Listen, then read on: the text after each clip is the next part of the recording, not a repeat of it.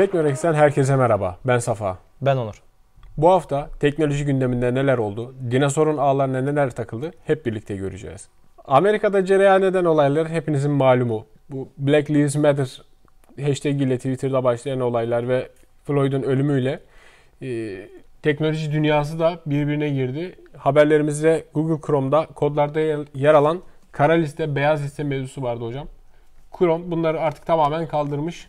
Yani benim görüşüm şu, Alphabet yani Google'ın çatı şirketi baş kaldırıp sonuçta halkı destekliyor gibi görünüyor. Bu konuda yorumunuz nedir hocam? Bu konuda Google tahminen siyahların yanında olmayı tercih etti diye düşünüyorum. Tamamen siyah ve beyaz ayrımını bırakıp hani biz beyazlar olarak veya siyahlar olarak demedi de biz ortadayız, hepimiz kardeşiz mesajı vermiş olabilir. Ya Amerika zaten çoğunlukla bu çeşitlilik dediğimiz olaya önem veriyor. Daha önce yayınladığımız bir haberde de zaten Sundar Pichai ile yapılan söyleşide çeşitliliğe ne kadar önem verdiğini belirtmiştik. Bu arada kamera arkasında da Arif hocam bize eşlik ediyor. Google aslında protestocuların destekçisi oldu bu hareketiyle.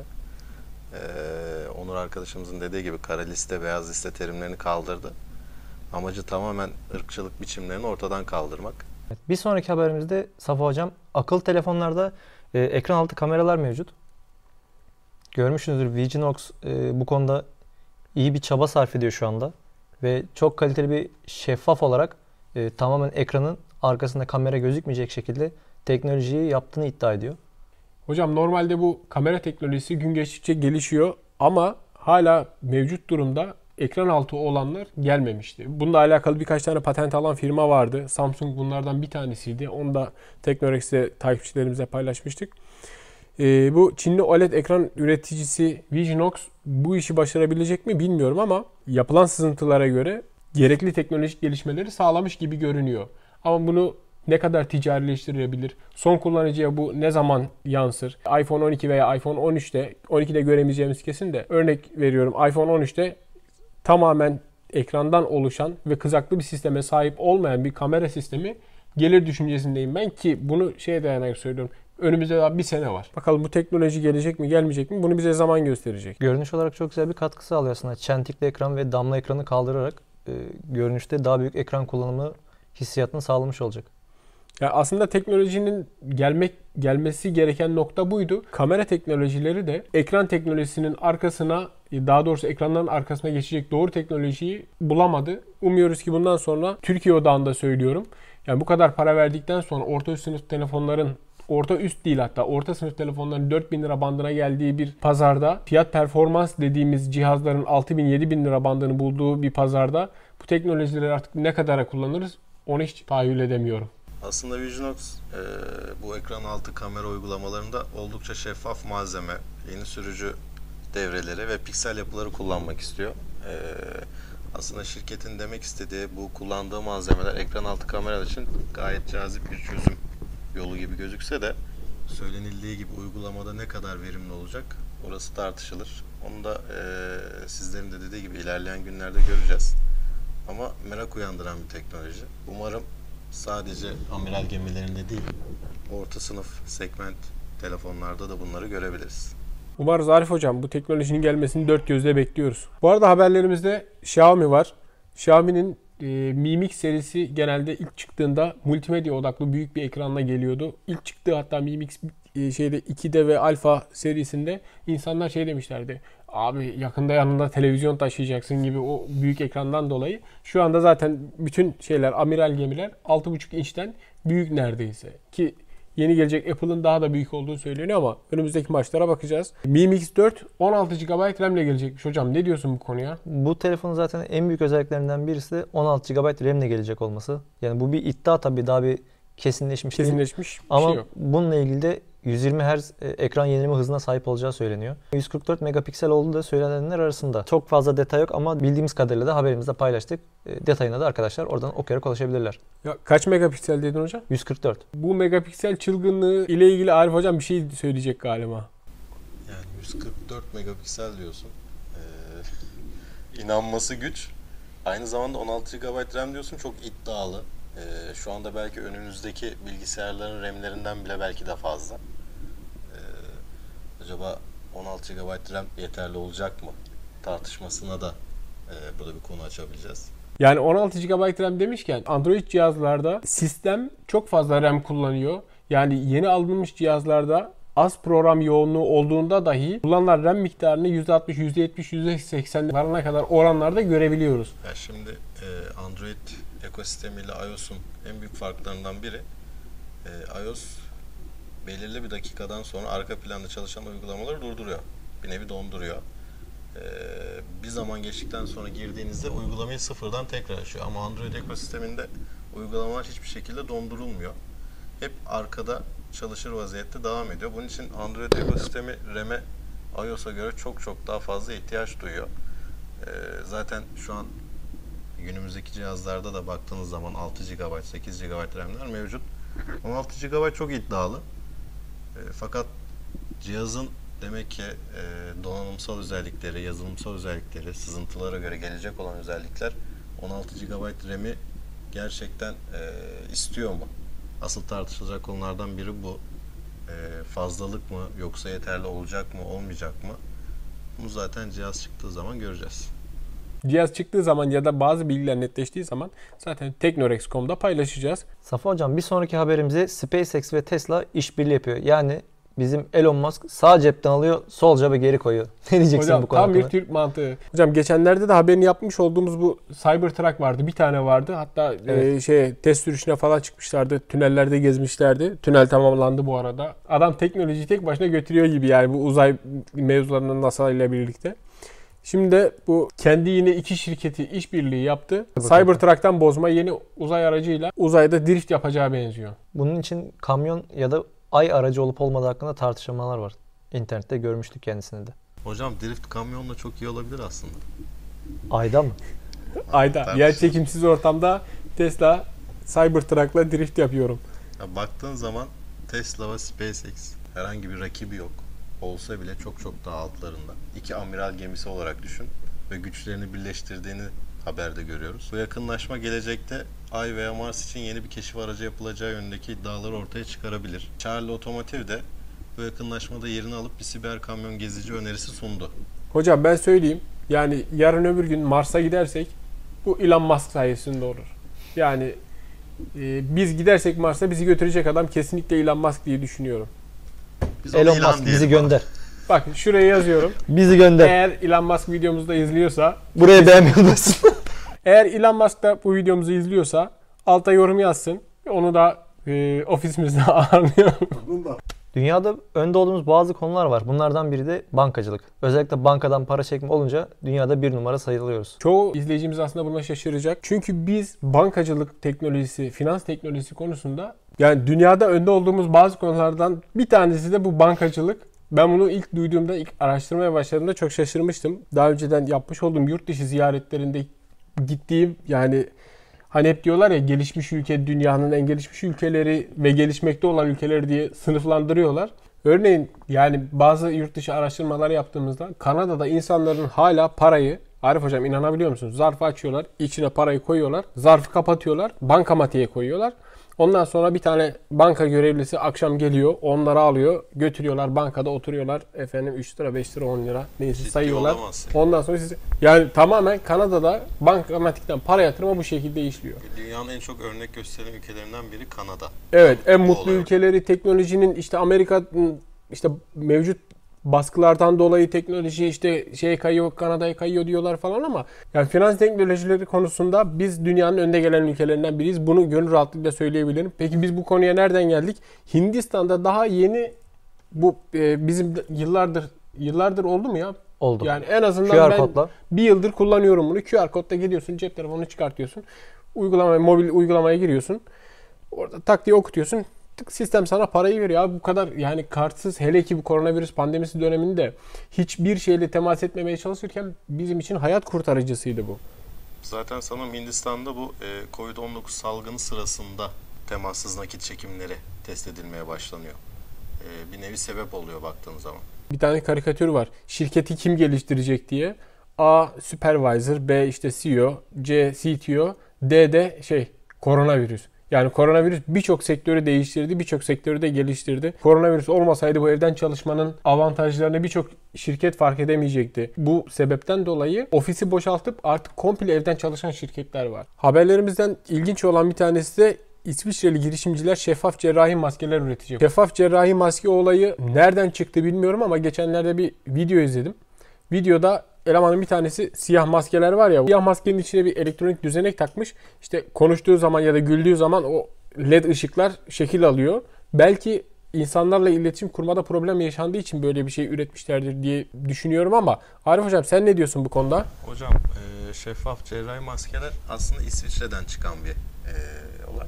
İsviçre Üniversitesi, EPFL ve İsviçre Federal Malzeme Bilim Merkezi EMPA'dan bir araştırmacı ekibi tamamen şeffaf cerrahi maskeler oluşturmak için kullanabileceğini iddia ettikleri biyokitle tabanlı bir materyal geliştirmişler. Ayrıca bu ürünü pazarlamak için de H&M Care adında bir başlangıç yaptılar. İlerleyen günlerde ülkemize gelir mi ya da bütün dünyada yaygın olur mu orasını bilemiyoruz. Aslında başarılı olacakları da tam olarak bilinmiyor. Yani bu maskeyi tutar mı tutmaz mı bilmiyorum ama mevcut durumda ne kadar olacak, ne olacak, eski cerrahi maskelerden veya kullanım amacından farklı bir şey olacak mı, ekstra katkısı ne olacak, burada bir inovasyon var ama neyle alakalı, bu sadece iletişim odaklı mı, bunu bize zaman gösterecek. Ya bir de bu maskelerin üretilme amaçlarından biri genellikle sağlık çalışanları tarafından kullanılması için, bizler için, vatandaşlar için değil anladığım kadarıyla verilen bilgiler o yönlü. Daha çok sağlık çalışanları tarafından giyilen 3 katlı mavi, yeşil, beyaz maskelerin yerini almayı amaçlıyor şirket bununla. Kanalımızdaki bir diğer teknoloji haberi ise Xiaomi'nin alt markası olan Redmi 9'a ait. Geçtiğimiz günlerde tanıtılmıştı. Hatta Türkiye'ye 9S ve 9 Pro ve Mi Online modelleri için siparişler alınmaya başlamıştı. Hocam bu 3 cihaz, az önce bahsi geçen 3 cihaz hepsi birlikte geldi. Ama tartışmalar da beraberinde getirdi. Çünkü Xiaomi Türkiye pazarına girdiğinde bütçe dostu bir imajı vardı. Şu an en son Mi 10, Mi 10 Pro ve şu anki bahsi geçen Redmi 9'da son kullanıcılar fiyatları çok yüksek buluyorlar. Çünkü en son şöyle bir tartışma vardı hatta Twitter'da. 3 GB RAM'e sahip bir telefon 3000 lira olur mu? Az önce de bahsettik. Yani dedik ki orta sınıf telefonlar, hatta orta üst bile değil, orta sınıf telefonlar 3000 lira 4000 lira bandına çıktı dedik. Ki aha, örneği de geldi hemen karşımıza. Tabii bu markanın birebir yaptığı bir hata veya markanın suçu değil. Mevcut piyasalar, dolar kurundaki yükseliş, işte bizim iç dinamiklerimizin bu fiyatları tetiklemesi. Yani bunun en başında şey geliyor, vergi sistemi geliyor.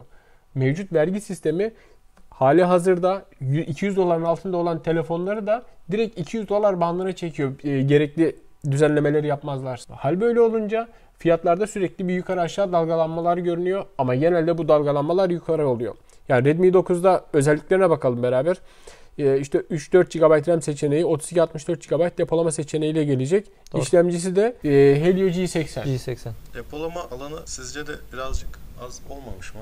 Rakiplerine baktığınız zaman neredeyse 32 GB depolama alanına sahip bu segmentte telefon çok az. Gönül isterdi ki Redmi 9 en az 64 GB ile gelip 128'e kadar arttırılmış ya da farklı bir seçenek olarak çıkması son kullanıcıların isteğiydi. Mi şuradan kurtarır. 512 GB'a kadar hafıza kartı desteği sunuyor.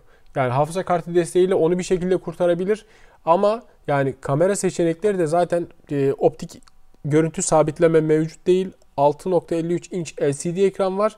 5020 mAh'de bataryaya sahip. Ayrıca 18 Watt'ta hızlı şarj desteğiyle geliyor ki şu anda zaten bu neredeyse standart olmuş durumda. Dediğim gibi bu 32 GB kapasite problemini hafıza kartıyla son kullanıcı çözebilir. Yani bu hafıza kartı desteği var mı yok mu? Hafıza kartı desteği varsa da ne kadar destekliyor? Biz de ona göre işte önlemimizi alalım. Daha telefonu sipariş ederken adam hafıza kartını da sipariş ediyor ki tekrar aynı konuya girmek istemiyorum ama iPhone'un mesela 128 GB'lık versiyonuyla 256 GB'lık versiyon arasında 1000 liradan 1200 liradan fazla fark var. Yani modellerinde, en son gelen modellerinde ki yeni gelenler ne olacak hiç bilmiyoruz. Dediğim gibi toplumun kanayan yarası. Gündeme bomba gibi düşen olaylardan bir tanesi de PlayStation 5'ti. Tanıtım ertelenmişti PlayStation 5'in Floyd olaylarından dolayı Amerika'da. Sony de hatta güzel bir mesaj da verdi. şu anda dikkat etmemiz gereken başka mevzular varken hiç insanların dikkatini başka yöne çekmeyelim gibisinden. PlayStation 5'i ama geçtiğimiz hafta tanıttılar. PlayStation deyince aklara gelen isim Onurcan. Söz sende. Safa hocam, şimdi şöyle, Sony ve bu konuda Microsoft çok büyük iki rakip. Nintendo'yu saymıyorum bu konuda. Niye saymıyoruz hocam bu arada? Çünkü ikisi genelde kıstas yapılıyor karşılıklı. Satış. Bu konuda Nintendo'yu çok koymazlar içlerine. Çünkü genelde tamamen bir Xbox ve PlayStation olarak iki farklı cephe olarak resmen, bu FIFA ile PES gibi düşün. Yani iki tarafa da birbirini anlatamazsın ama üçüncü tarafa koyamazsın diğerini. Kültürle bağdaştırıyorum. Çünkü uzak doğuda adamlar çılgınlar gibi Pikachu kostümü giyip sokaklarda geziyorlar ki Nintendo'nun satışları falan, Legend of Zelda mesela, sırf o oyunu oynamak için mesela adamlar Nintendo alıyorlar. Ama bizim kültürümüzde, evet, bizde, bizim pazarda dediğin gibi Nintendo satışları normalde 200 dolarlık cihaz bizde de 3000 liraya satılınca, ki şimdi fiyatı daha da arttı. Arkadaşlara diyemeyiz ki hiçbir zaman Nintendo al, Xbox al veya PlayStation al. Ya, tabii yönlendirmek amacıyla değil, sadece bilgi vermek amacıyla söylüyoruz. Ama Xbox ve PlayStation gerçekten çok büyük iki rakip. Şu anda PlayStation 5 tanıtımı yapıldı geçtiğimiz günlerde, ne kadar ertelenmiş olsa da. PlayStation 4'ün oyunlarını tekrar açacağının bilgisi var elimizde. PlayStation 5'e GTA 5'in geleceğini çok net biliyoruz. Bu zaten duyurulmuştu. GTA 5'in PlayStation 5'e geleceğini zaten daha önce de bu etkinlik sırasında duyurmuştu, online etkinliklerinde. PlayStation 5 gelirken yeni nesil konsol olarak oyunun geleceği sloganını alarak çıktı. Şu an için belirlenen fiyatı 899 euro. Yine bir Twitter kullanıcısı paylaşmıştı. İtalya'ya gidelim, uçak bileti alalım, 2 gün kalalım, PlayStation'ı alalım, gelelim. Türkiye fiyatıyla aynı seviyeye geliyor. Yapalım mı? Bunu bize sponsor olan olursa muhakkak biz deneriz. Ya yalnız PlayStation 5 serinin en büyük kasasına sahip konsol olarak. Hacimsel olarak değil mi? Evet, boyut olarak en büyük kasaya sahip. Normalde teknoloji ilerledikçe küçülmesini beklerken PlayStation'da durum biraz daha farklı olmuş. Yalnız şekli çok güzel. Dış görüntüsü mükemmel.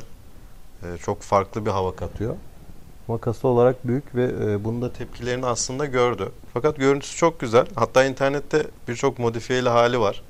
Evet evet, farklı renklere boyamışlar, farklı görseller dijital olarak dizayn etmişler. Bu arada Onur hocam, DualSense denetçisi geçmişteki denetçilere göre çok daha şık ve hani biraz daha böyle uzay misali, daha böyle teknolojik duruyor benim gözümde. Gerçi senin kadar çok aktif değilim ama ben kasayı da denetçiyi de açıkçası çok beğendim dış görünüş olarak.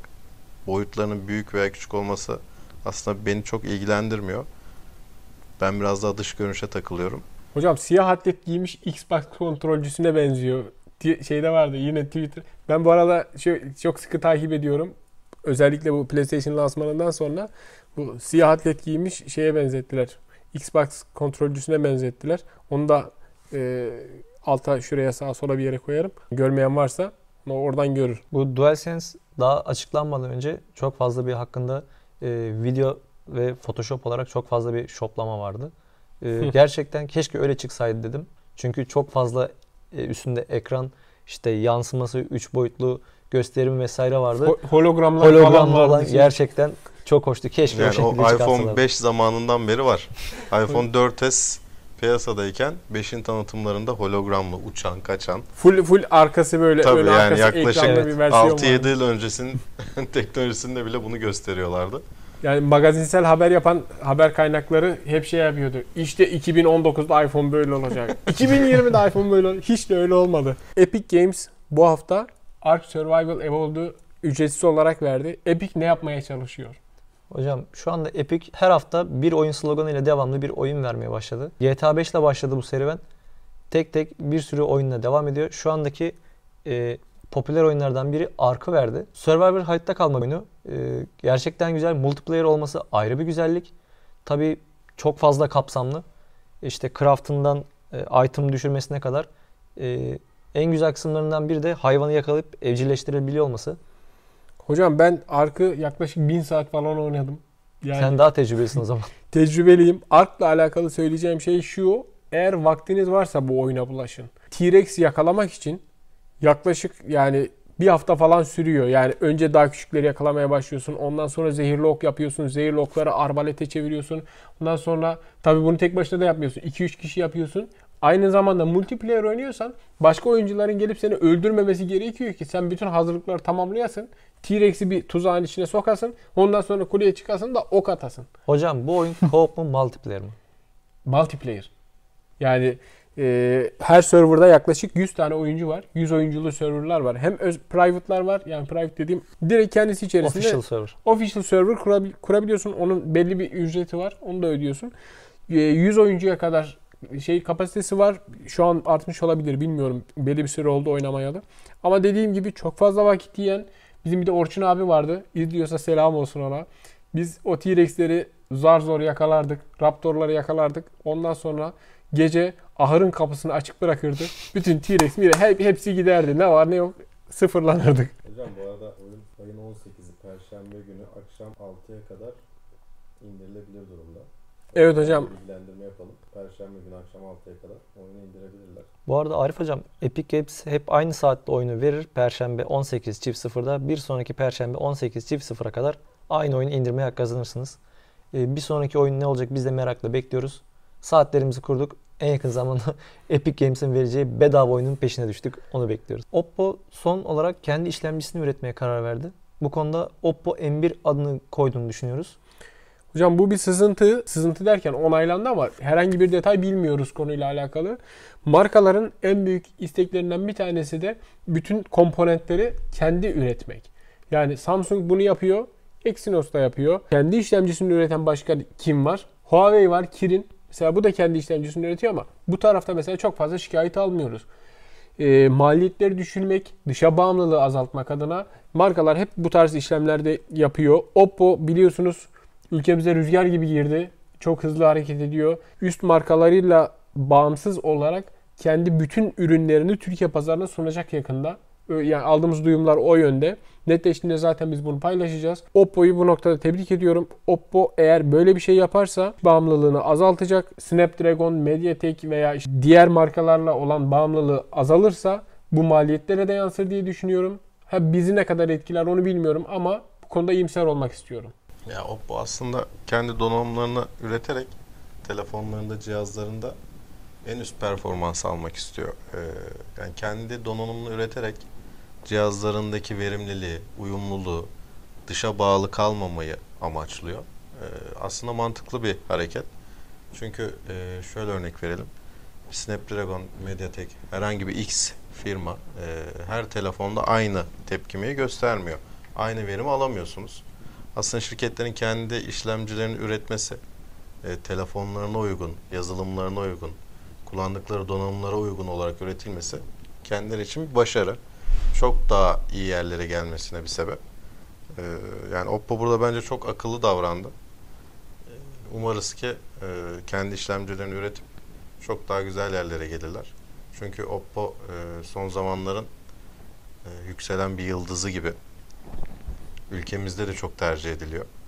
Özellikle renkli telefonlara ve kozmetik olarak, dış görünüş olarak bayanların çok ilgisini çekiyor. Hocam sadece bayanların, hanımefendilerin değil bizim de ilgimizi çekiyor. Yani tasarım açısından Oppo'yu ben gerçekten beğeniyorum. Özellikle o mavi ve tonlarındaki telefonları çok hoş. Kesinlikle o mavisi farklı markalardaki gibi ucuzluk algısından ziyade premium bir his veriyor. Şirket ayrıca bu arada Mediatek gibi birkaç işlemci üreticisinden de yöneticiler kiralandığı söyleniyor. Bu konuyla ilgili bizlere haber geldikçe biz de Teknorex olarak sizlere bunları bildirmeye devam edeceğiz. Geçtiğimiz hafta teknolojideki gelişmeleri sizin için derledik. Bize destek olmak için videomuzu beğenebilir, kanalımıza abone olabilir, videolarımızı paylaşabilirsiniz. Teknolojiden haberdar olmak için Dijital Dinozor takipte kalın.